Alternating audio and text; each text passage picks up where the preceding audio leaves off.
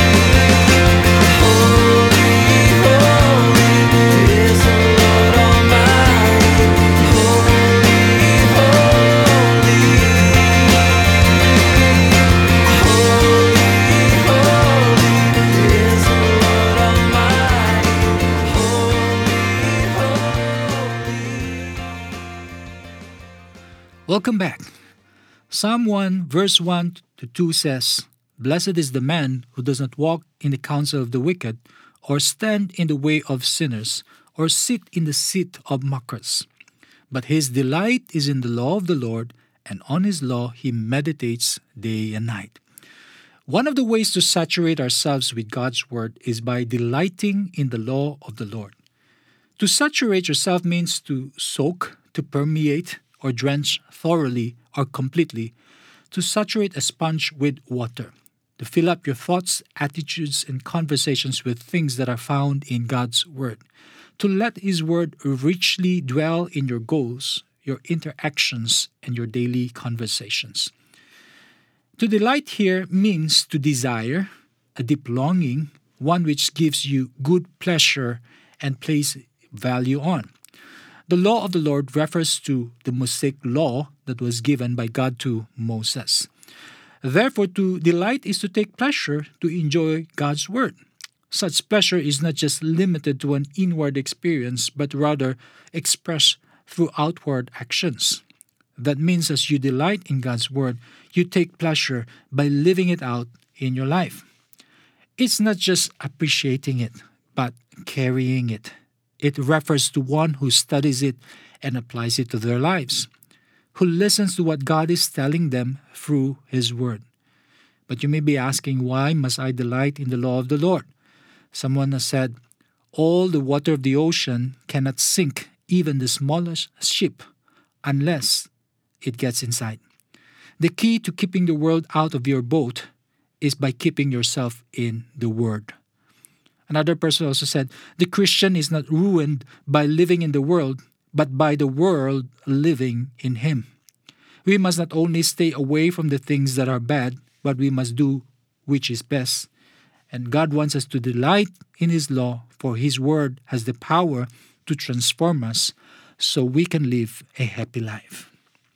There was one atheistic college professor who visited the Fiji Islands and critically remarked to an elderly chief. He said, You're a great leader but it is a pity you've been taken in by those missionaries. You know, they only want to get rich through you. No one believes the Bible anymore in our culture. They know better now. I am sorry that you have been so foolish to believe them. With the old eyes, with the old chief's eyes wide open, he responded, Do you see that great rock over there? On it we smashed the heads of our victims and we roasted their bodies in that furnace next to the rock. If it hadn't been for the missionaries and the Word of God that changed us, you'd never leave this place alive. You had better thank the Lord for the gospel. Otherwise, we'd already be feasting on you. You see, God's Word does not only have the power to encourage us, it also has the power to transform us. That's why we need to delight in the law of the Lord. I read one sticker that was pasted on someone's Bible. It says, Warning, this book is habit forming. Regular use causes loss of anxiety, decreased appetite for lying, cheating, stealing, or hating. Symptoms increase sensations of love, peace, joy, and compassion. Wouldn't you want to experience more love, more peace, joy, and compassion in your life? The question for you today is what brings you the most delight? What gets you excited? The answers to those questions reveal what is most important to you. Warren Wiersbe says that whatever delights us directs us. And Psalm 119, verse 103 says, how sweet are your words to my taste, sweeter than honey to my mouth. A question today is Do you find God's word delightful, or do you find God's word something that is dull? As you listen to the song that is coming right up, allow the Holy Spirit to speak to you as you meditate on what I've shared. After the song, I'll be back to pray with you. Crown him with many crowns the Lamb upon his throne. Hark how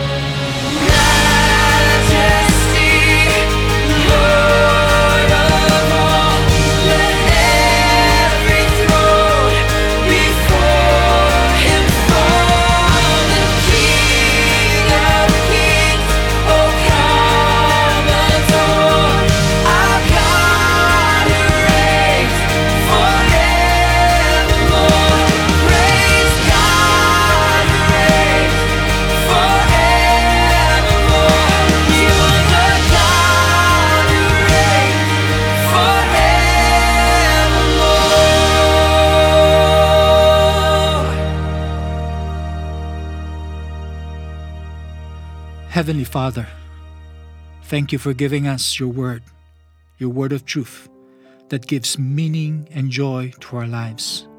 Your word of truth that counsels us and guides us to the path of living a happy life. Your word of truth that does not just encourage us, but transform us so we can live a happy life. Teach us what it means to delight in your word. Grant us the hunger and thirst to read it daily. And may we experience what the psalmists say that your word is sweeter than honey. And may you grant us the strong will to live it out in our lives. For we know that it's only at the time when we live it out, when we live out your word, that we'll experience a blessed or happy life. We pray all of this in Jesus' name. Amen. Friends, thank you for tuning in to Thought for the Day. I hope that you have been blessed. Tune in tomorrow as I will continue the last part of this series, Living a Happy Life. Till then, God bless. We hope you've been blessed by today's message. Thought for the Day is brought to you by Trinity Christian Center Singapore. This program comes on every weekday at 7:40 in the morning and again at 10:30 in the evening. If you've been blessed by our program, we'd love to hear from you. Do call us at 6468 4444 or email us at admin at trinity.sg. For more information on our services, events, and seminars, do visit our website at www.trinity.sg. On behalf of Trinity Christian Center, may God's presence, peace, and power be real to you today and every day. God bless. in the